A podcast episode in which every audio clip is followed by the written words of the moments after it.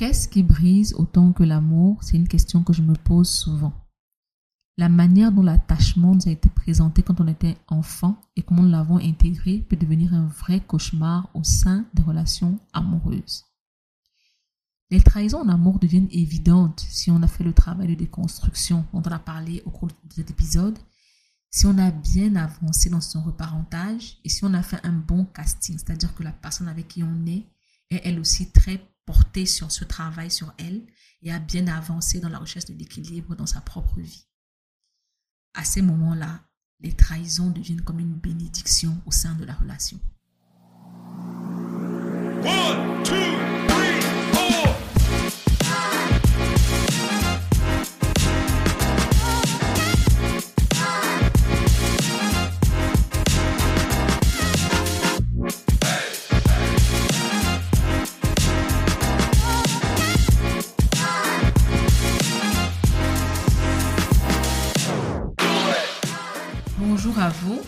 Bifoun et on se retrouve aujourd'hui pour un nouvel épisode du podcast Le papotage de C. Aujourd'hui, on parlera de trahison, des trahisons nécessaires. Trahison n'est pas communément un mot euh, joli, c'est un mot négatif, ça n'a rien de beau de trahir. Alors, parler de trahison nécessaire peut sembler quelque peu bizarre. Commençons par le commencement, la définition du mot trahison. Donc, selon le dictionnaire Larousse, euh, il y a plusieurs définitions, hein. j'en ai, j'en ai euh, extrait deux. On a action de trahir son pays, sa patrie, une cause. Ensuite, on a manquement à la parole donnée, à un engagement, à un devoir de solidarité. Je réfléchis à propos de la trahison depuis un moment déjà et une discussion que j'ai eue il y a quelques jours avec une jeune dame m'a vraiment convaincue d'enregistrer cet épisode. Le sujet du jour, ou plus exactement la manière dont le développer, a trait au reparentage. En anglais, le mot est reparenting et porte plus de sens dans cette langue-là. C'est souvent le cas euh, pour de nombreux concepts. Caramel Echo, qui est la communauté que j'anime depuis quelques mois déjà, euh, est une communauté qui porte sur la parentalité, mais aussi sur le reparentage, et ce, pour une raison simple, c'est parce que les deux vont de pair. On ne peut pas donner à son enfant ce qu'on n'a pas reçu nous-mêmes enfants si on n'a pas pris le temps de l'acquérir une fois adulte. Je répète cette phrase. On ne peut donner à son enfant ce qu'on n'a pas reçu nous-mêmes enfants si on n'a pas pris le temps de l'acquérir une fois adulte. Pour que vous compreniez mieux où je veux en venir, je vais vous expliquer brièvement ce qu'est le reparentage. Et je peux vous assurer que je reste dans le sujet. OK? Donc, le reparentage, c'est désapprendre les modes de communication et les comportements malsains euh, acquis dans l'enfance pour des modes plus sains en phase avec qui on est et ce qu'on veut pour soi. C'est également s'équiper soi-même d'outils euh, qui auraient dû nous être donnés pour une vie d'adulte plus équilibrée, qu'il s'agisse de confiance en soi, de schémas non toxiques, euh, d'interaction saine avec les autres. Quand je parle de ça, je suis certaine que nombre d'entre nous euh, font face à ces soucis-là dans leur vie d'adulte, c'est-à-dire la confiance en eux, ils manquent de confiance en eux. Euh, ils, ils répètent des, schémas toxiques généralement dans les relations amicales et amoureuses. les interactions avec les autres ne sont pas souvent saines dans la mesure où ils se savent très souvent exploiter, mais estiment que c'est le seul moyen pour eux d'être acceptés par un groupe. Le reparentage est une, est une réparation. C'est le processus au cours duquel un adulte cherche à comprendre comment ses besoins d'enfance n'ont pas été satisfaits. Puis il s'efforce de les satisfaire lui-même. Donc cela peut inclure un manque de soutien émotionnel, d'affection, de sécurité, euh, d'attachement ou de structure de la part des parents ou des encadreurs. Généralement, quand je parle des parents, c'est pas forcément le père et la mère euh, uniquement, c'est tous ceux qui ont, tous les aînés qui ont en charge notre éducation. Les enfants apprennent à naviguer à travers les relations, à nouer des liens sains euh, ou à, à, communiquer, sorry, à définir des attentes et à gérer les conflits par rapport aux figures parentales. Et je répète, je parle ici de tous ceux qui ont la charge de notre éducation. Qu'il s'agisse du père, de la mère, de l'oncle, de la tante, du grand frère, de la grande sœur, du grand cousin, de la grande cousine et j'en passe. Le reparentage place une personne dans le rôle de ses encadreurs afin qu'elle puisse apporter les changements nécessaires à ces idées et concepts subconscients qui participent à l'équilibre. Généralement, ça peut se faire avec un thérapeute ou un psychologue ou alors tout seul. Euh, moi, personnellement, la méthode que j'ai appliquée, c'était toute seule. Je l'ai faite de manière totalement indépendante. Euh, j'ai eu le, le, je vais pas dire la chance, hein, non. Je vais dire que j'ai eu le privilège, voilà, d'avoir accès à des, à des ressources. Déjà d'avoir une ouverture d'esprit qui me permettait de comprendre que j'avais besoin de reparentage. Euh, d'avoir accès à des ressources qui m'ont permis de, de, de naviguer ces eaux-là et puis de d'y être arrivé d'une certaine manière parce que je sais que je ne suis pas professionnelle 400 points j'ai besoin de voir un psy ça c'est prévu mais c'est pas pour demain mais c'est prévu for now I'm fine mais quand j'aurai besoin d'aller un step plus loin euh, je vais forcément me faire accompagner. Mais pas forcément dans le cadre du reparentage. Parce que euh, quand on parle de psychanalyse le reparentage n'est pas très bien vu. Euh, la méthode qui a trait au reparentage dans la psychanalyse n'est pas très bien vue parce que généralement le psychologue ou la personne qui vous accompagne prend, elle, la place qu'aurait dû avoir le parent dans votre vie et vous apporte les outils dont vous avez besoin. I'm not sure it's a good thing. It's not a good fit for me. J'ai pas besoin de quelqu'un vient me dire que mon papa ou ma maman ou whatever. I don't need that. Donc, dans mon cas, quand je ferai cette psychanalyse-là, ce sera euh, pour aller des steps, pas un step, mais des steps plus loin, mais pas dans le cadre du reparentage. Euh, généralement, quand on parle de ce genre de choses-là, on parle de travail sur soi et de développement personnel. Mais le reparentage va bien plus loin que ça. L'objectif euh, ultime, je dirais ça comme ça, du développement personnel, c'est le sentiment de se réaliser pleinement, euh, d'être bien en soi, de progresser vers les objectifs que l'on s'est soi-même fixés. C'est de l'autoconstruction où la personne prend en charge de façon volontaire son propre épanouissement. Ce qu'il y a de commun, je dirais, entre le reparentage et le développement personnel, c'est le volet intentionnel pour une réalisation de soi. Le développement personnel, ce mot-là, le développement, voilà, qu'on articule. Le développement personnel porte plus sur des objectifs alors que le reparentage porte sur l'équilibre mental, la rééducation du soi, des schémas affectifs et relationnels envers nous-mêmes et envers les autres. Le reparentage, à la différence du développement personnel, euh, va puiser à la source. Je dirais donc que, euh, au vu de tout ceci, hein, le reparentage est une sorte d'archéologie émotionnelle, c'est-à-dire que vous plongez dans les profondeurs de vous-même pour explorer les anciens besoins, c'est-à-dire ceux de votre enfance, les plus enfouis, les besoins les plus enfouis, les peurs, les souvenirs, les histoires de votre enfance. Mais vous ne vous contentez pas juste de fouiller le passé pour vous balader dans le passé inutilement. Vous le faites pour comprendre l'origine de votre mal-être et vous le faites de votre point de vue d'adulte avec toute la sagesse, la compréhension et la maturité que vous avez acquise au fil des années. Généralement, ça vous permet de comprendre ce dont vous auriez eu besoin à ce moment euh, originel et de pouvoir travailler dessus. C'est-à-dire que vous identifiez l'origine, vous voyez les répercussions sur votre vie d'adulte et vous travaillez sur ce moment où tout doit commencer. On va prendre un, exemple banal, hein, banal sous nos cieux, le perpétuel sentiment d'échec que nous avons. Et ça, même les high performers ont ce sentiment d'échec. Même quand on réussit des choses inimaginables. Ce sentiment-là vient souvent du fait que nous, avons vécu dans un environnement où on n'était pas félicité, bien au contraire. On nous disait souvent que ce n'était pas assez et qu'il fallait mieux faire. Pourquoi la fille du voisin a 17 et toi tu as 16 et demi?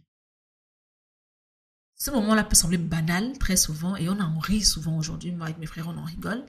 Mais les répercussions sont grandes. Parce qu'on n'est jamais assez bien, les autres sont toujours meilleurs et on grandit avec ce sentiment, on grandit avec cette, ça devient une croyance, en fait, une certitude. Je tiens à faire une précision que je fais toujours quand je parle de reparentage, de travail sur soi, euh, de réparer les blessures de l'enfance. Je tiens à dire ceci. Nos encadreurs n'avaient pas forcément les bons outils eux-mêmes à leur disposition. C'est-à-dire que nos parents nous diront toujours qu'on a une enfance plus facile que la leur, qu'on a eu plus d'accès, qu'on a eu plus de, plus de compréhension de leur part, par rapport à leurs parents à eux. Et très souvent, c'est vrai. Pour nos parents, ils ont fait le meilleur qu'ils pouvaient faire. Et ça, il faut qu'on soit clair dessus. Quand je parle, ce ne sont pas des accusations en disant non, ils n'ont pas, euh, euh, rempli leur rôle, ils ont manqué à ci, à ça. Oui, il y a des manquements, mais c'est parce qu'ils n'étaient pas équipés. Ils ne pouvaient pas le faire, même si, même, même in fact, ils n'étaient même pas dans une réalité où euh, ils arrivaient à savoir que c'est possible, à imaginer que c'était possible en fait. Pour eux, faire mieux que leurs parents généralement, c'est faire pour nous ce qu'ils ont fait. Et c'est ça qui nous euh, ouvre des, des, des, l'esprit à des perspectives meilleures, notamment travailler sur soi, nous, travailler sur nous. Donc, ce n'est pas pour dire que nos parents euh, étaient de mauvais parents ou whatever. Ils n'étaient juste pas équipés des outils dont nous avons besoin. So, au lieu de leur en tenir rigueur, parce que généralement ce travail-là passe par une phase de, de haine envers les parents quand on se rend compte de tout ce qu'on a été exposé euh, et de ce que ça nous a, ce que ça a créé en nous. Euh, cette phase de haine est parfois nécessaire, euh, mais elle, elle, doit être dépassée parce qu'il faut comprendre aussi d'où vient la personne qu'on a en face. Elle ne comprend pas ce dont on a souffert parce que dans leur réalité, les parents, je l'ai déjà dit sur ce podcast et je le répète, sont généralement de la période de, de, la décolonisation. Donc, la vie était dure. Euh, il fallait pouvoir asseoir une place dans la société. Donc, ça passait par le fait de pouvoir se nourrir, se loger, se vêtir, avoir un travail et un, un salaire euh, constant. Pouvoir avoir un salaire mensuel assuré. C'était ça pour eux, en fait, la réussite. Donc, ils nous ont communiqué ça. C'est-à-dire que démerde-toi, mais sois toujours parmi les meilleurs pour pouvoir avoir au moins ça, parce que ça, c'est le minimum, ce qui te permettra euh, de vivre une vie relativement décente. Ils ont connu euh, des choses inimaginables, ils ont, vu des... Bon, on va pas aller dans le trash. Donc, ils ont connu des choses inimaginables. So, voilà. Ils n'étaient pas, ils ne sont pas non, plus nés dans une période où il y a le respect des individualités comme c'est le cas aujourd'hui. So, please. Donc, je disais, dans le cadre de l'écho, on fait un focus sur le parentage pour éviter d'exposer nos enfants et de leur transmettre tous les schémas négatifs que nous avons enregistrés, nous, depuis l'enfance, pour qu'ils ne finissent pas comme nous. Que ce mal-être que beaucoup d'entre nous portent ne soit pas aussi leur lot dans quelques années. Je sais que la digression a été grande, mais comme je l'ai dit dès le départ, ne vous en faites pas, tout ceci a lieu d'être. Je suis dans le sujet, je plantais le décor.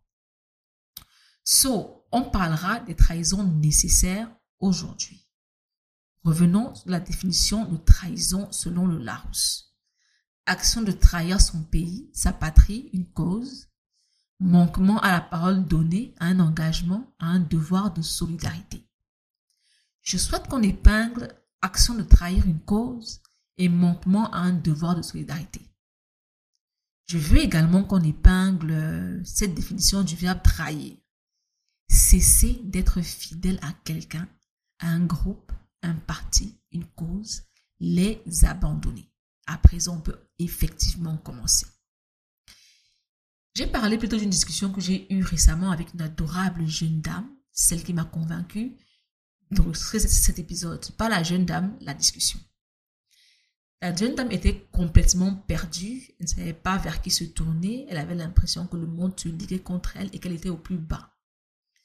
Elle croulait sous d'énormes pressions familiales, sociales, traditionnelles, culturelles. In fact, c'était beaucoup. Elle m'a ramené des années en arrière quand je vivais quasiment la même situation. Ce qui, moi, m'a sorti de cette situation-là, c'est la trahison. Tout simplement. J'ai trahi mon monde avec tout ce que ce mot comporte de négatif. C'était nécessaire et ça a changé ma vie. Aujourd'hui, on va parler de trahison sous trois angles. Familial, amical, amoureux. On va commencer par la famille. La famille est notre cercle de construction primaire, c'est-à-dire que c'est le lieu premier de la socialisation, mais aussi de l'autorité. On est dans un environnement qui a des règles qui découlent de personnalité, d'histoire personnelle, de tradition, de culture, ce dont je parlais tout à l'heure. La famille est notre premier rapport au monde. On apprend à aimer par rapport à ce qu'on voit au sein de sa famille. on apprend à socialiser de la même façon et surtout, surtout, on apprend qui on est et ce qu'on vaut par rapport à ce que notre famille nous dit de nous et ce qu'elle attend de nous. On porte ça généralement toute notre vie. Aller à l'encontre de la famille, être incompris d'elle, euh, a souvent un air d'arrêt de mort. Plaire à la famille est pour nombre d'entre nous, hein, comme la jeune dame qui, euh, qui était au plus bas, c'est une mission de vie.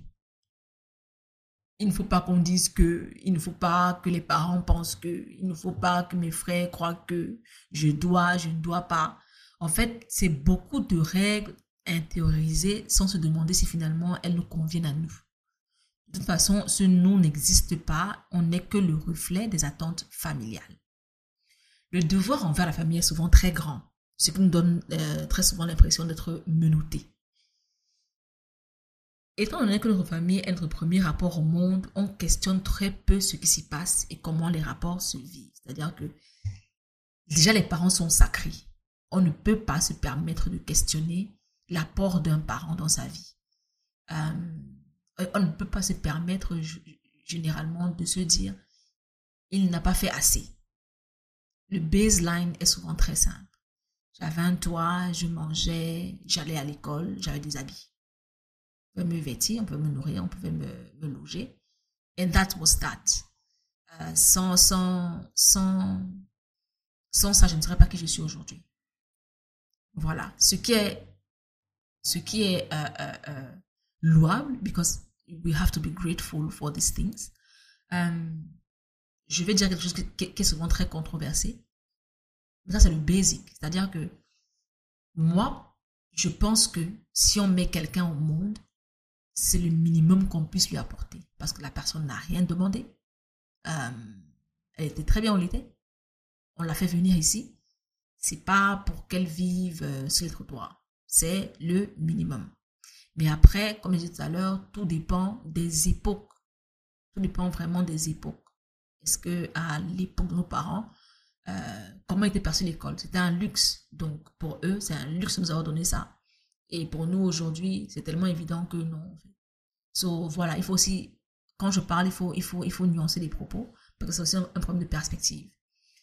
Euh, et cet apport-là, dépend de notre vie, fait souvent en sorte qu'on n'arrive pas à, à aller jusqu'à critiquer négativement certains, certaines de leurs actions.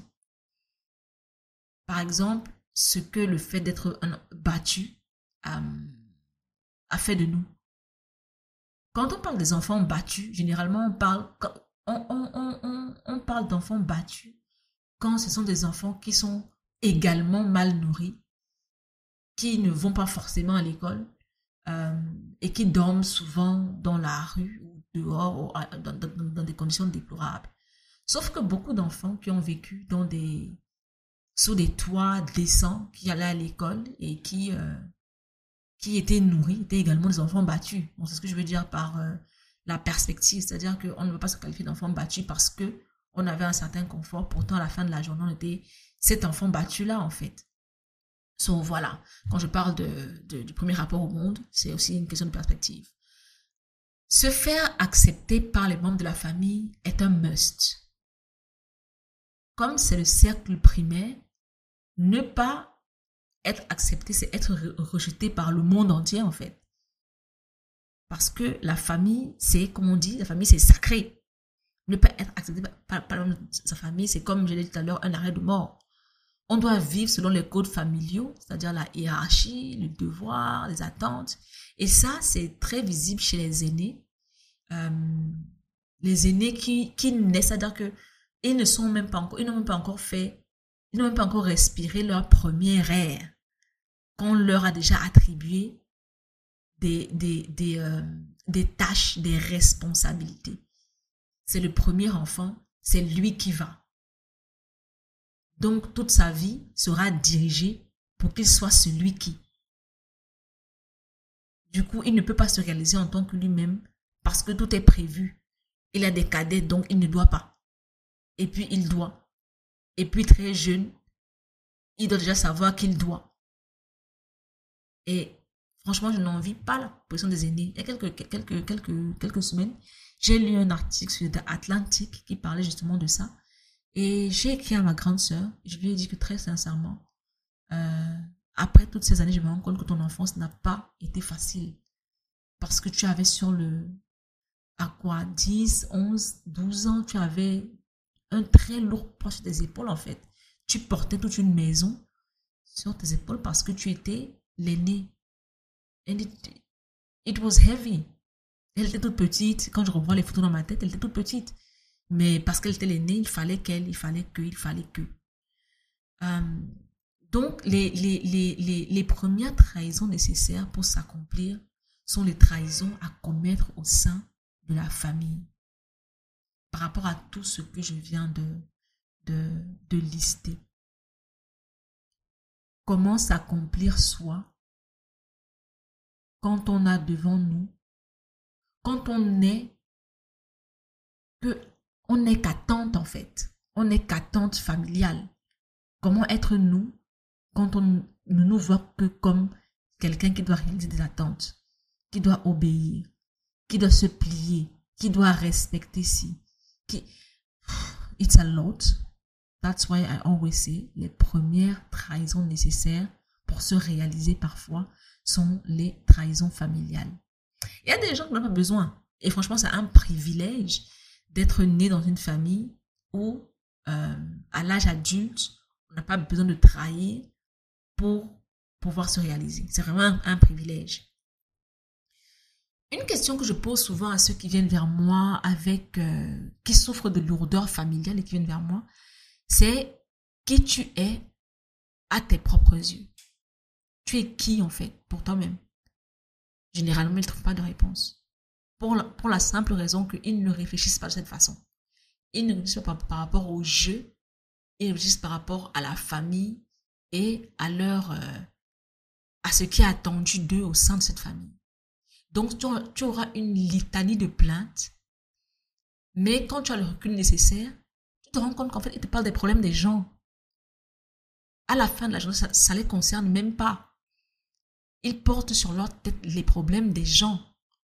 Oui, vous me direz que nos cieux, appeler sa famille des gens, c'est malotru, c'est ce que tu veux, mais à la fin de la journée, ce sont des gens aussi. Hein? Donc euh, voilà, euh, je dis rien de mauvais. Quand ces parents se plaignent, euh, racontent leur histoire, partagent leur mal-être et, décrivent les situations qui les mettent dans cet état-là, à la fin de la journée, avec, avec du recul, ça ne les concerne pas. Mon père veut que je. Ma mère veut que je. Ma tante a dit que je n'ai pas. Ma cousine a dit que je. Mon cousin attendait que je puis je n'ai pas. Mon petit frère attendait que je puis je n'ai pas. Ma petite soeur pensait que je devais. Mais it's not even about you. You are nowhere there. C'est juste tout ce que ces gens-là toute la journée, chacun a des attentes par rapport à toi. Et quand on parle de, de, famille chez nous, c'est vraiment famille élargie. Hein? C'est pas euh, père, mère, euh, euh, enfant. Tes frères, tes soeurs, no way. Il y a le cousin de la cousine de tel, l'oncle de la tante de tel. It's all this and it's heavy. It is so heavy. Donc quand je pose, j'ai posé la question à la jeune dame, qui est-ce que tu es à tes propres yeux? Qui, qui tu es? Elle n'a pas pu me répondre elle n'a pas réussi à me répondre. Je lui ai dit, pour répondre à, cette question, tu vas faire quelque chose de très difficile. Tu vas te détacher du cadre familial et tu vas réfléchir sur toi-même. Qu'est-ce que tu aimes? Qu'est-ce que tu n'aimes pas? Quelles sont tes valeurs? Quels sont tes hobbies? Euh, qui, tu es? Pas, un enfant, pas une soeur, pas un frère, pas un employé de ceci. Pas... Qui est-ce que tu es toi? Et cette question est la première question qui mène vers les trahisons nécessaires. Parce que quand on commence à apprendre à se connaître, à savoir qui on est, euh, on se rend souvent compte qu'on n'est pas en phase avec beaucoup de choses qui nous sont imposées parce qu'on vient d'un milieu euh, précis. Si le système de pensée ne nous sied pas quand on quand on réfléchit à cette question-là, du moins la réponse à cette question, il faut s'en détacher et mettre en place le sien. Une chose est claire, c'est que le système familial, le, système familial sorry, restera toujours une base, qu'elle soit positive ou négative. Ce que je veux dire par là, par euh, base positive ou négative, généralement, soit on va s'inspirer de ce système pour... Euh, on va le solidifier, mais avec des éléments qui sont propres à nous. Soit il ne va pas du tout nous convenir et on va tout faire pour ramer à contre-courant. Ça reste quand même le, la base parce que c'est... c'est Soit on prend, soit on, on s'en éloigne. Mais tout commence par ce système-là. Je parlais tout à l'heure du système de pensée. Euh, beaucoup de trahison à ce niveau aussi. Beaucoup de trahison à ce niveau. Par exemple, euh, on va prendre des choses simples. Hein. On est une famille de commères. C'est un lifestyle chez nous, le commérage. Et je me rends compte qu'à la fin de la journée, ça ne me rapporte rien. Je parle des gens. Euh, je vais me moquer d'eux parce que voilà, j'ai ma vie sur laquelle je dois travailler. Et puis, j'ai pas envie de faire ça. Du coup, je me détache. Euh, quand je dis je me, hein, je parle de, je parle en, c'est une figure, hein, right? Pas de je une famille de commères. Donc, je disais, je me détache, je cesse de participer à cette conversation-là. Quand tu es dans le groupe familial WhatsApp et que ça commence, je ne parle plus. Euh, j'attends que ça passe et puis euh, je reprends. Comment c'est passé? C'est un petit peu ça, se détacher du système de pensée familial. c'est agir différemment de, ce qu'on faisait parce que c'était, on suivait, entre guillemets, la masse familiale. Euh, c'est nager à contre-courant parce qu'on se rend compte que ça ne nous arrange plus du tout. Après, ça vient aussi avec son lot. Hein. Je vais en parler plus tard. Ça vient avec son lot. Euh, voilà. Donc, c'est aussi penser à soi. Ça, c'est une chose. Tout à l'heure, je l'ai dit, on pense pas à nous. On pense par rapport. C'est-à-dire qu'on est un élément d'une famille, on est un élément d'un groupe. Et on est que par rapport à ce groupe-là. Donc penser à soi, c'est quoi? C'est déjà définir qui on est. C'est définir quelle place au sein de la famille. Pas seulement aîné ou troisième enfant ou vingt-quatrième enfant ou whatever, mais quelle est la place que nous, on veut occuper dans la famille? Est-ce que, genre, quel est notre rôle, quoi? Est-ce que ce qu'on veut, c'est être cet aîné-là qui euh, a le devoir de, de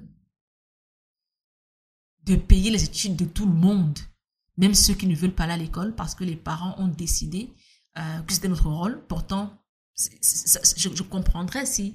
Euh, bon, après, je dis je comprendrais, c'est beaucoup dire. God, it's a lot. It's a lot de, de naître ce, ce, type de responsabilité. Donc, je préfère laisser tomber euh, l'exemple de payer les études, right? Parce que ça peut être très sensible. Allons-y plutôt avec l'exemple du comportement. Je suis l'aîné, donc je dois montrer le chemin à mes cadets. Je ne dois pas faire la fête quand je suis adolescent parce qu'ils peuvent prendre ils peuvent copier le mauvais exemple. Je dois absolument me marier parce que ça leur montrera la voie à suivre. Je dois absolument avoir des enfants parce que comme ça, ils comprendront qu'il faut... Non. Quel est mon rôle dans la famille? Est-ce que mon rôle, c'est d'être euh, un canevas? Ou alors, c'est d'être moi et de soutenir autant que je peux dans la mesure de mes moyens, de mes envies, de mes dans la mesure de ce que je peux faire. C'est aussi définir les rapports qu'on a avec les membres de la famille. Ça, j'en ai déjà parlé sur ce podcast. Définir les rapports qu'on a avec les membres de la famille. Ce que j'ai fait moi à mon niveau, c'est que euh, je me suis posé la question de savoir quel, quel serait selon moi euh, le comportement idéal que je devrais avoir envers ma tante, par exemple, ma tante ou mon oncle. Je dois être respectueuse, euh, je dois être polie, euh, je dois pas être froide ou whatever, je dois être respectueuse, quoi. Euh, je ne dois pas créer de chaos, c'est-à-dire que je ne suis pas, je pas un problème dans leur vie. voilà. That's all. C'est-à-dire que quel que soit ce qu'ils me font, je serai toujours ça. Respectueuse, polie, essayer de ne pas être un problème dans leur vie. Maintenant, quand je dis essayer de ne pas être un problème dans leur vie, ça ne veut pas dire que leurs attentes doivent être... Euh, euh, euh, quel est le mot pour attente Est-ce qu'on les remplit? Est-ce qu'on on répond aux attentes? Donc, ça ne veut pas dire que je, vais forcément apporter des réponses à leurs attentes parce que ça ne me concerne pas. Ça les concerne ce sont leurs attentes. Je vais, moi, être polie, respectueuse et ne pas créer de chaos si après, il crée le chaos, parce que je n'ai pas répondu à leurs attentes. Je ne participe pas à ce chaos parce que je ne m'en mêle pas, parce que ça ne me concerne pas. Pas mes ils attendent ce qu'ils veulent, c'est libre à eux, je suis très contente pour eux, mais ça ne me concerne pas. Donc, c'est ce que je veux dire par définir les rapports qu'on a avec les membres de la famille. J'ai fait ça pour chaque membre. Sœur, frère, père, mère, euh, euh, cousin, cousine. J'ai défini quels sont mes rapports. Il faut également définir de quelle manière on veut être là, les membres de sa famille. On a parlé de l'aîné. On a failli parler de payer les études de tout le monde. Par contre, là, on va en parler. Parce que voilà, euh, définir de quelle manière être là pour les membres de sa famille, ça veut dire définir. Est-ce que je vais m'affamer et affamer mes enfants parce qu'un de mes petits frères a décidé que lui, c'est en Occident qu'il veut continuer ses études?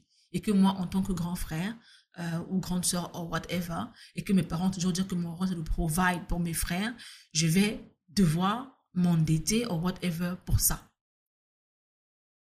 Quel est, quel est le niveau d'aide que j'apporte?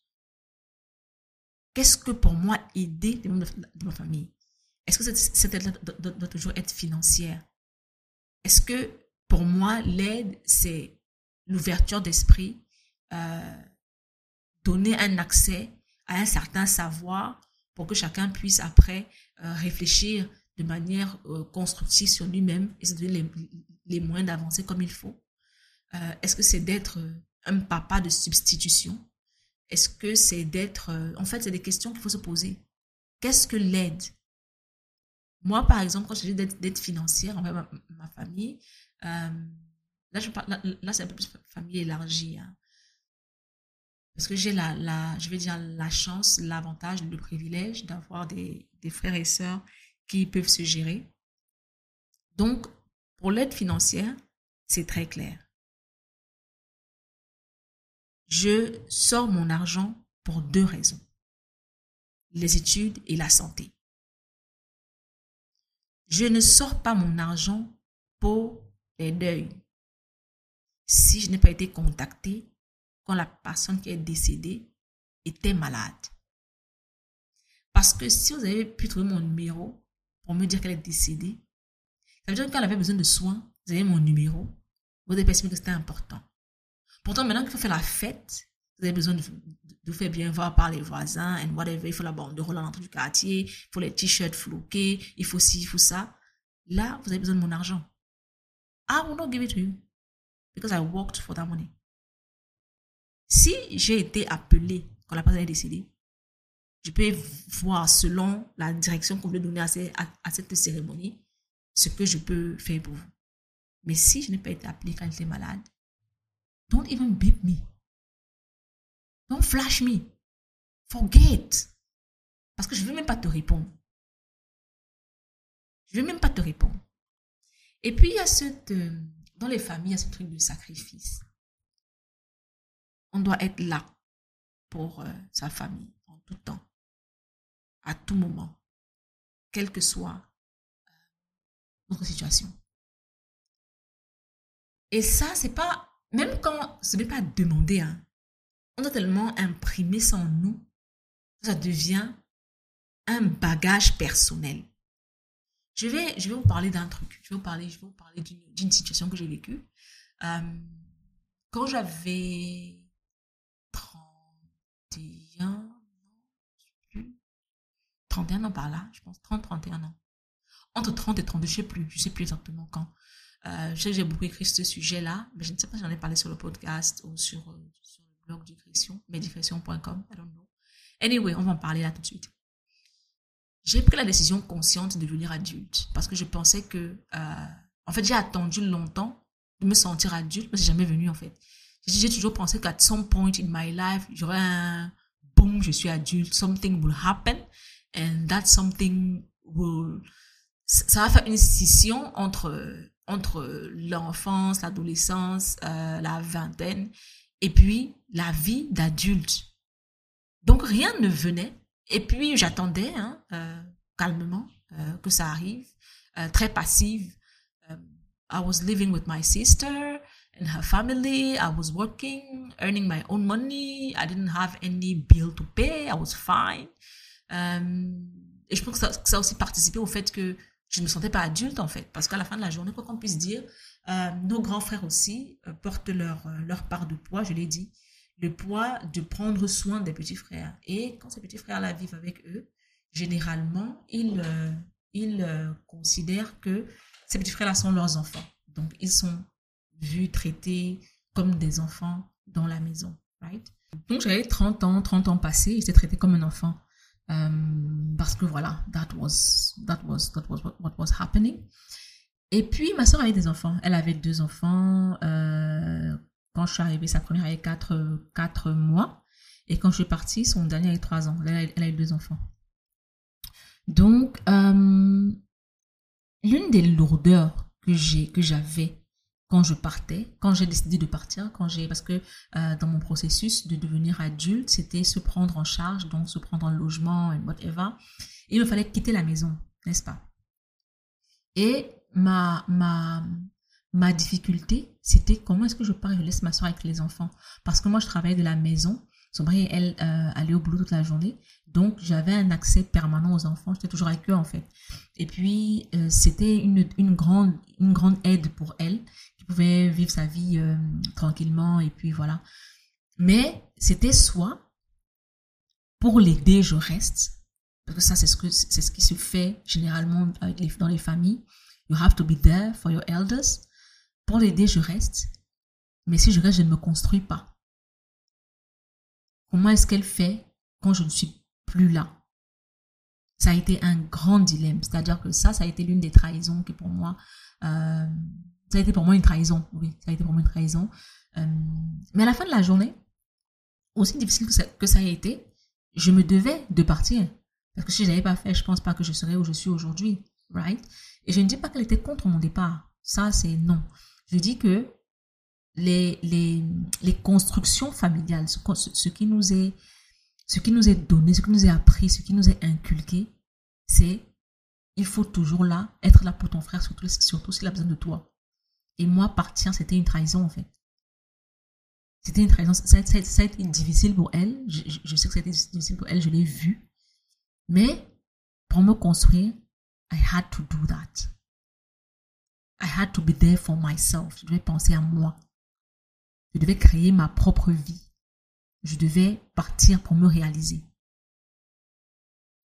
Et ça, généralement, quand, quand on parle de trahison, euh, c'est ça en fait. C'est-à-dire que se détacher de, des modes de pensée familiaux.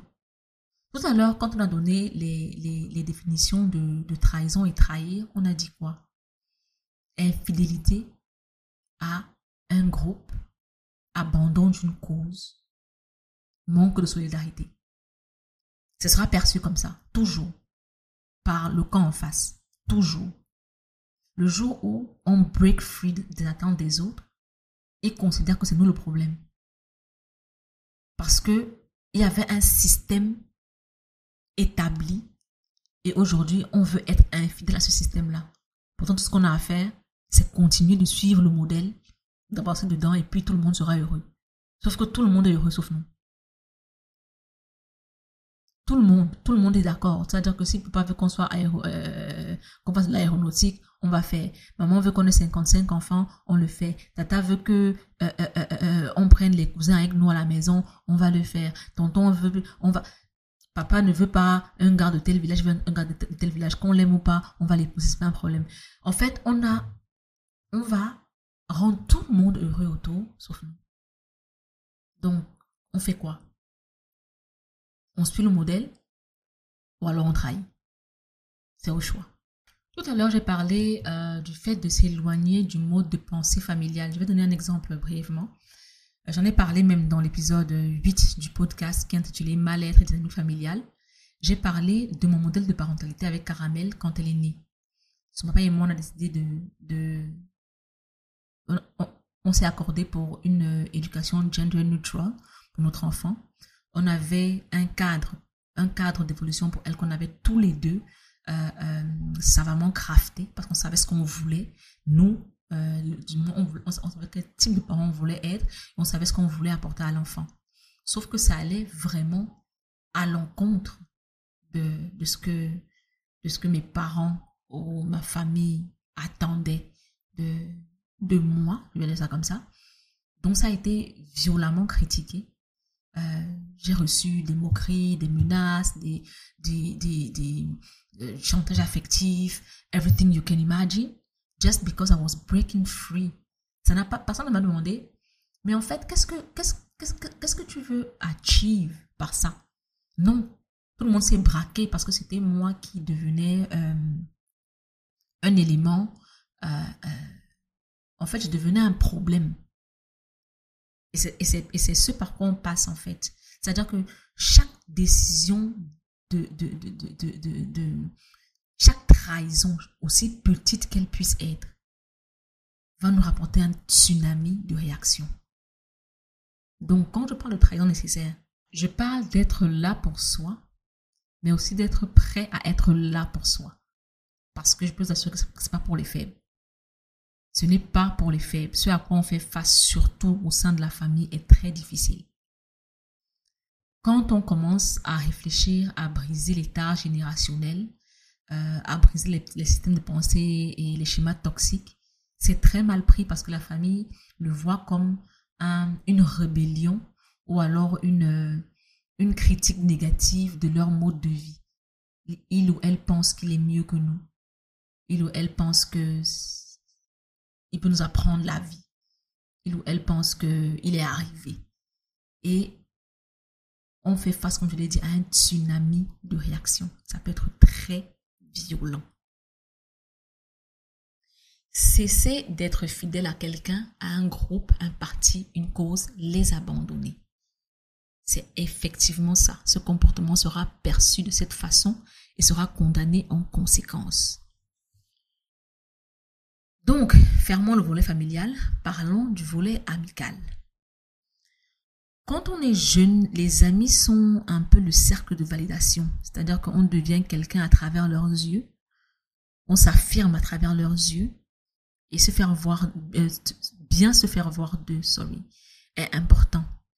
Si au sein de la famille, on a une construction au sein de laquelle euh, il fallait quémander l'attention positive des encadreurs, soit par de bonnes notes ou un comportement qu'ils avaient pris le soin de définir, on en a parlé, cette validation au sein des amitiés peut poser de réels problèmes. Parce que si on a un bon enfant seulement quand on est obéissant et un mauvais enfant quand on ose s'affirmer, ça nous suivra toute notre vie.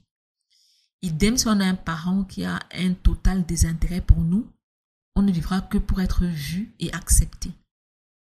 Il y a cette phrase qui dit que lorsque vous maltraitez un enfant, lorsque vous maltraitez un enfant, sorry, il ne vous déteste pas, il se déteste lui de ne pas être assez bien pour vous satisfaire. On se construit avec l'idée qu'il faut être qui l'autre veut pour être accepté de lui ou d'elle. Et ne pas être accepté est un échec personnel parce qu'on n'a pas été assez bon. On n'est pas méritant, donc on n'a rien. Du coup, on redouble d'efforts pour que les autres nous voient d'une meilleure manière. J'ai eu beaucoup de discussions avec des gens qui disent ne pas pouvoir atteindre leurs objectifs et la question que je pose souvent c'est pourquoi? Les réponses sont très intéressantes quand euh, l'objectif est financier. Souvent, on n'arrive pas à atteindre les objectifs financiers parce qu'on donne son argent. On donne, euh, on aide les autres, la famille, les amis, Généralement, les amis. Pour la famille, on en a déjà parlé. Quand c'est pour les amis, c'est plus intéressant. Parce que je demande souvent si ces amis demandent régulièrement de l'argent. Et ce sont les mêmes amis qui demandent de l'argent. La réponse est souvent oui. Est-ce que ces amis ont de l'argent? Oui, mais parfois ça ne leur suffit pas. Quand toi, tu leur demandes de l'argent, est-ce qu'ils t'en donnent? Non. Et est-ce que ces gens atteignent leurs objectifs? Oui. En fait, ce qui est intéressant et si on ne se rend pas compte, il y a une chose que qu'on doit comprendre. Que quand on donne une fois, la personne en face est reconnaissante. On donne deux fois, la personne en face commence à s'habituer. On donne trois fois, ça devient un dû. La quatrième fois, si on refuse, c'est un problème. Donc, quand on, quand on instaure une relation de je donne, la personne inconsciemment en face vous prend comme vous êtes venu, vous allez donner. Et si vous ne donnez pas, ça devient un problème. Parce qu'il y a un système établi. Il ne faut pas être infidèle à ce système. Parce que c'est ce système-là qui fait marcher la relation. Tu donnes, je reçois. Il en va de même pour le temps. Une jeune dame qui disait récemment qu'elle n'arrive pas à atteindre ses objectifs parce que le temps qu'elle a pour elle, euh, ce temps-là, il y a toujours des gens chez elle qui viennent passer du temps chez elle en fait. Le, moment où elle aurait pu être libre pour travailler à ses objectifs, il y a des gens qui viennent chez elle, right? Et donc je lui ai demandé quand ils viennent chez toi, qu'est-ce que vous faites? Oh, on chill, on discute, on passe du temps, on chill en fait. Je lui ai dit ok, mais est-ce que tu te rends compte que ces gens viennent chez toi quand eux, ils ont fini de ce qu'ils ont à faire et chez toi, c'est leur endroit de chill? C'est-à-dire qu'ils viennent chez toi quand ils ont fini ce qu'ils ont à faire. Et maintenant, ils viennent chiller. Et toi, ils chillent sur ton temps de travail. Parce qu'ils finissent de chiller là. Ils rentrent chez eux. Ils vont continuer à faire ce qu'ils ont à faire. Sauf que toi, tu as perdu tout ce temps. Tu n'as rien fait. Oui, mais je sais pas trop comment leur demander de plus venir à 16 heures là. Je dis, mais trahison. tu trahis. Tu deviens infidèle au système. Tu arrêtes la solidarité du chili. Tu leur dis que voilà, tu ne peux plus chiller du mardi au jeudi à 16 heures là. Maintenant, tu chilles le vendredi entre 16 et 17 heures. Ils sont, sont pas disponibles, pas de souci. Comme tu veux qu'ils respectent que tu ne sois pas disponible, tu respectes qu'ils ne soient pas disponibles et c'est tout. Tu trahis le système. Parce qu'on a souvent cette peur-là en fait. La peur de dire non. Qu'est-ce qu'ils vont penser? Est-ce qu'ils vont encore m'accepter? Et si je dis non? Et si j'ai un problème un jour, est-ce qu'ils vont m'aider? Sauf qu'en réalité, ce que tu ne vois pas, c'est qu'ils ne t'aident jamais. Ou alors très peu. Donc toi, tu vis dans la peur d'un problème futur où tu aurais peut-être éventuellement besoin d'eux. Pourtant, aujourd'hui où tu as besoin d'eux là, ils sont pas là. Qu'est-ce que tu fais croire que dans le futur, là, ils seront là? Tu mets tout en branle dans l'espoir que dans le futur, seront différents. Ça ne va jamais arriver. La plus belle trahison amicale se résume en un seul mot. Non. N-O-N. N-O-N. C'est une réponse complète. Non c'est comprendre et accepter ami ne doit pas nous apprécier pour ce qu'on lui apporte uniquement, mais pour qui on est. Je dirais toujours que les amitiés doivent être utiles, mais ça doit aller dans les deux sens. Et utilité est différent d'utilisation. Je répète, utilité est différent d'utilisation. Ma vie à moi a changé quand j'ai accepté que les amitiés peuvent ne pas être pour toute une vie. On grandit, on évolue, on change. On en veut, parfois plus, on en veut parfois moins. Et la vie est faite de saisons. Des gens sont faits pour certaines saisons, ça s'arrête là. Parce que si je veux mieux et que tu, toi, à côté de moi, tu n'es pas prêt euh, euh, à me laisser assez d'espace pour aller vers ce mieux, les gars, on se pas. Ma vie a encore plus changé quand j'ai accepté que je peux moi aussi n'être qu'une amitié d'une saison pour d'autres. Ce que tu veux qu'on accepte de toi, il faut l'accepter chez les autres. C'est important. En fait, quand on trahit les amitiés, dans, par exemple dans le cadre de notre discussion, euh, les autres estiment qu'on a changé. Oui, on a changé, mais en réalité, leur problème n'est pas qu'on ait changé, c'est qu'ils ne, bénéficient, ne bénéficient plus de qui on a été. Et c'est ça qu'ils considèrent, eux, comme une trahison. On était bien ici, quand j'avais besoin de 10 000, 20 000, 100 000, demandait me donner. Typiquement, ne donne plus. Comment je sais pas pourquoi il se prend. C'est comment il fait comment? Hein? Parce que sur 2, 3, 4 ans, on a financé la personne tous les jours. Et aujourd'hui, elle a inclus ce financement-là dans son système financier euh, euh, quotidien. Du coup, en disant non, on, on casse en fait ses prévisions financières. On casse tout son, tout son système financier, ce qui pour la personne en face est une trahison parce que elle ne comprend pas, elle n'a pas le recul nécessaire pour comprendre que elle est un problème quand elle fait ses plans dans nos poches. Pour la simple euh, raison qu'on lui a montré que euh, nos poches sont accessibles. en tout temps. En tout temps. On va aborder le dernier volet qui est celui des relations amoureuses. Hum, les relations amoureuses sont celles qui cristallisent tous nos déséquilibres parce qu'elles leur permettent vraiment d'éclore. Qu'est-ce qui brise autant que l'amour? C'est une question que je me pose souvent. La manière dont l'attachement nous a été présenté et comment nous l'avons intégré peut devenir un vrai cauchemar au sein de relations amoureuses. Ce que je trouve moi plus grave, c'est penser devoir mériter l'amour de quelqu'un. Endurer parce que c'est traverser ces horreurs qui prouvent notre amour. On peut en parler toute une nuit. J'en ai parlé longuement avec Cédric Benguet euh, dans l'épisode 39 du podcast euh, Young, and Young Famous African. Je pense que c'est ça le titre. Euh, donc, je vous recommande vivement d'écouter cet épisode-là. Quand je dis que euh, nos déséquilibres sont cristallisés, dans les relations amoureuses, c'est parce que tous les handicaps affectifs qu'on a ont un terrain plus que fertile dans les relations amoureuses. Si on a euh, grandi dans un environnement, déjà on va mirror le type de relation que nos parents avaient. Euh, si on a eu un papa infidèle, généralement, si on ne fait pas le travail sur soi, si on est une, jeune dame, on cherchera, on, sera plus attiré vers les hommes qui sont, susceptibles d'être infidèles. Euh, et si on a un homme, on va généralement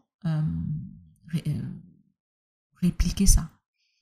Qu'on ait été contre son papa ou non, hein, parce que ce n'est pas du tout conscient, c'est totalement inconscient. On va vers ce qu'on a connu et puis voilà. Euh, en parlant de ce qu'on a connu, je vais, je, vais, je vais faire une toute petite digression pour vous montrer jusqu'où ça peut aller. J'ai connu une jeune dame avec qui j'ai grandi. Et donc, elle avait une maman particulière. Sa maman s'était séparée de son papa quand, euh, quand elle était très jeune.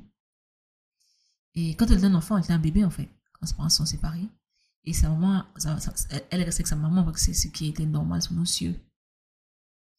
Donc sa maman avait une, euh, je sais pas quelle, était sa conception de l'enfant ou quelle enfance elle-même elle a eu, I don't know. Mais sa maman avait une tendance euh, très facile à l'abandonner, c'est-à-dire qu'elle pouvait la laisser euh, à l'âge d'un an, voilà, à la maison toute seule, fermer la porte et puis voyager. Pour la simple raison qu'elle savait que bon, l'enfant allait pleurer, quelqu'un allait l'entendre, allait venir la chercher, quelqu'un allait appeler sa famille ou ses amis ou whatever pour qu'on vienne récupérer l'enfant. So she was peace. Euh, donc, laisser son enfant euh, en très bas âge et partir pour des semaines n'était pas un problème pour elle. Elle le faisait très fréquemment. Elle le faisait très fréquemment. Donc, cette jeune, cette jeune femme qui a souffert euh, pratiquement toute sa vie de, du manque d'amour maternel et du manque de, de considération de la part de sa mère, a eu des enfants, elle aussi, qu'elle a abandonnés. Pas abandonnés dans le sens où elle n'était pas là, hein. non. C'est-à-dire que elle n'était pas là, elle était là, mais il n'était pas sa responsabilité. She didn't care. D'autres personnes devaient s'en occuper et elle, elle, elle, elle euh, considérait que c'était une trahison euh, de la part des autres de ne pas l'accompagner dans, dans le, le, bringing de ses enfants. Quand je parle de bringing, je ne parle pas seulement du cadre éducatif, je parle des écoles, je parle de les nourrir, je parle de, je parle de ça. Je parle d'une jeune dame qui a, qui a, qui a des, des revenus financiers très intéressants. C'est ce que je veux dire par inconscient, c'est-à-dire que la jeune dame, on ne peut que donner ce qu'on a reçu. On ne peut que faire ce qu'on connaît elle peut avoir souffert de ce que sa maman euh, lui a fait subir, mais elle ne connaît pas d'autres modèles de maternité. Donc, elle ne peut que répéter ce qu'elle a connu. C'est de ça que je parle quand je parle de déconstruction. C'est ça, en fait, le reparentage. C'est aller au plus profond et déconstruire, créer de nouveaux modèles, chercher de nouveaux modèles, euh, créer un nouveau système de pensée. C'est exactement ça. Et c'est la même chose en amour, on tout à l'heure du papa euh, infidèle. C'est exactement la même chose. C'est exactement la même chose. On ne peut que aller vers ce qu'on connaît. C'est pour ça que je dis souvent que parfois, when it feels like home, il ne faut pas se dire que c'est une bonne chose Parce que parfois, home is toxic. Si on a grandi dans une grande toxicité, on est très à l'aise et très en phase avec la toxicité. On sera très à l'aise et très en phase avec un mec infidèle si on a grandi dans un système d'infidélité. Parce que c'est ce qu'on connaît et on est toujours plus... On est toujours en mode cocon quand on est dans un environnement qu'on reconnaît que l'environnement soit positif ou négatif. C'est pour, ça que quand it feels like home, il ne faut pas toujours se dire que c'est une bonne chose. Il faut d'abord se demander, home là, c'était quoi? Est-ce que c'était bon pour moi? That one is very important. Curieusement, les trahisons amoureuses les plus importantes sont celles envers notre famille. J'en ai parlé tout à l'heure. Se libérer des schémas toxiques que nous avons intégrés comme étant les bons en ce qui concerne la gestion d'une relation amoureuse. Considérer que la famille que nous bâtissons est une priorité qui même parfois prend le pas sur la famille dont nous sommes issus. J'en ai parlé tout à l'heure avec le grand frère, quand j'ai parlé du grand frère qui devait choisir entre nous occuper de sa famille à lui ou envoyer son petit frère en Occident. C'est l'exemple parfait. Les trahisons qui viennent ensuite euh, sont des trahisons envers le système de pensée, celui acquis de la famille, mais aussi de la société et la culture. Je ne suis pas responsable du bonheur de l'autre. Je ne le crée pas, je l'enhance. C'est-à-dire que je suis un plus, une augmentation à son bonheur. Je ne suis pas la base de son bonheur. Parce qu'il faut qu'on soit très clair sur une chose. Il y a beaucoup de gens euh, qui rentrent dans les relations amoureuses, beaucoup de gens qui ont des vies très difficiles, qui vivent de véritables mal-être, qui rentrent dans des relations amoureuses en se disant que c'est la personne, c'est le devoir, le rôle de la personne avec qui ils sont, de les rendre heureux, de leur faire oublier toutes ces lourdeurs-là pour qu'ils soient enfin heureux. C'est une charge trop grande. Et quand on a compris ça, ça signifie également qu'on ne peut pas faire porter ce genre de poids à la personne avec qui on est. Là, on est so important. Parce qu'on parle beaucoup de l'autre, mais nous aussi. Moi, par exemple, j'ai beaucoup vécu ce type de relation où je ne me sentais pas satisfaite parce que pour moi, le rôle de l'autre était de me rendre enfin heureuse. Mais il n'y arrivait pas. Et donc, c'était sa faute. Pourtant, je portais avec moi tout un bagage, une histoire, des lourdeurs terribles qui ne le concernaient même pas. Mais j'ai pensé euh, que justement, il était là pour résoudre mes problèmes. Problèmes qui ne le concernaient pas. Exactement comme les attentes ne nous concernent pas. Autre chose, je ne change pas pour te plaire. Je peux avoir des défauts sur lesquels on travaille, mais je ne serai pas celle que tu as définie dans ta tête comme ton idéal avant même de me rencontrer. Aux fans de séries coréennes, c'est à vous que je parle en ce moment cessez de croire que cet idéal masculin existe. Parce que vous voyez, c'est un peu, en fait, les, séries coréennes aujourd'hui ont, ont l'effet harlequin de, de mon époque. Le beau gars ténébreux, trop beau, qui ne se salit jamais, qui n'a jamais de problème, qui ne, qui ne, qui ne, qui ne. Ce gars n'existe pas. Il n'existe pas. Donc, n'allez pas chercher un gars normal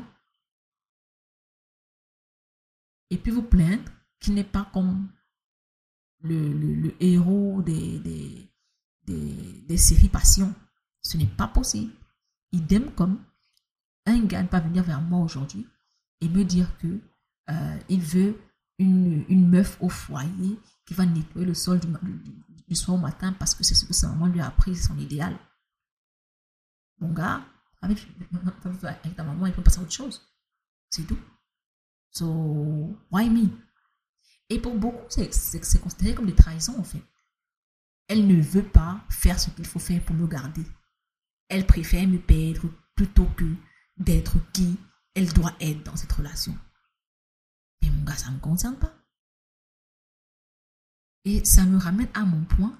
Je ne suis pas forcément fautive. Ça ne marche pas entre nous.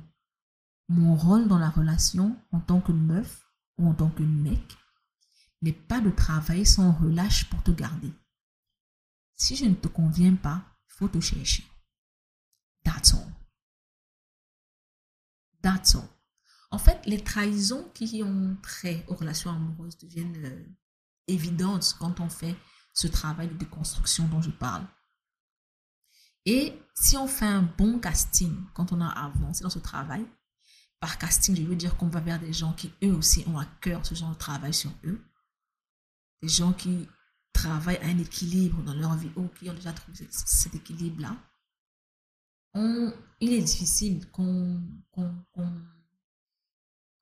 qu'on fasse face, oui, je sais que ça m'arrive souvent, qu'on fasse face à ce genre de problème. On peut, on peut avoir, on peut, ça peut arriver, mais c'est généralement, vu qu'on est tous les deux ouverts d'esprit, euh, on est, on est, on a le privilège, je vais dire ça comme ça, de pouvoir travailler dessus immédiatement quand la chose se présente. Je vais parler du sacrifice. Parce que dans les relations amoureuses, le sacrifice est porté très haut. Une chose est claire, c'est que je ne disparais pas pour que tu puisses éclore. C'est une trahison que je prête à faire tous les jours. Je ne disparais pas pour que tu puisses éclore. That one is so important. Et c'est surtout pour les meufs euh, qui sont souvent appelées euh, à laisser tomber ce, ce, qui leur tient à cœur pour entre guillemets, le bien de la famille. No, will not work that way. Avant de fermer cette partie, j'aimerais parler de deux choses. Ramener ces traumas dans la relation. Tout à l'heure, je l'ai dit, l'autre n'a pas la charge de régler vos problèmes. Ce n'est pas son travail. Déjà, il n'était pas là quand ces problèmes-là ont commencé à prendre forme ou à prendre vie. Donc, il ne peut pas vivre sa vie avec ses propres problèmes. Pour que vous lui, vous lui disiez un matin que voilà, euh, je t'ai rencontré, tu es super beau, c'est parce que tu veux. Euh, je suis avec toi aujourd'hui et voilà, tout ça, ça te concerne maintenant, à toi de gérer. It doesn't work that way. It does not. Et quand je parle de ramener ces traumas, ça renvoie aussi à quelque chose de très, euh, de très commun. Ramener la famille et les schémas toxiques familiaux dans la relation. c'est pas bon. Ça, je peux en parler toute une nuit. Euh, je pense qu'avec tout ce que j'ai déjà eu à dire dans cet épisode, vous voyez de quoi je veux parler. Ce n'est pas bon. Respectez les familles que vous êtes en train de construire, que vous avez construites. Protégez vos familles descendantes. Par famille descendante, je veux dire celles que vous construisez. La famille ascendante est celle dont vous êtes issu. J'ai déjà dit sur ce podcast, votre rôle premier, quand vous êtes quelqu'un et que vous savez que vous êtes une famille toxique, c'est d'être une barrière de protection pour la personne avec qui vous êtes. J'ai tellement parlé sur ce podcast et je vais en reparler encore et encore et encore. La toxicité de votre famille vous devez être un, un rempart contre cette toxicité pour votre conjoint ou votre conjointe.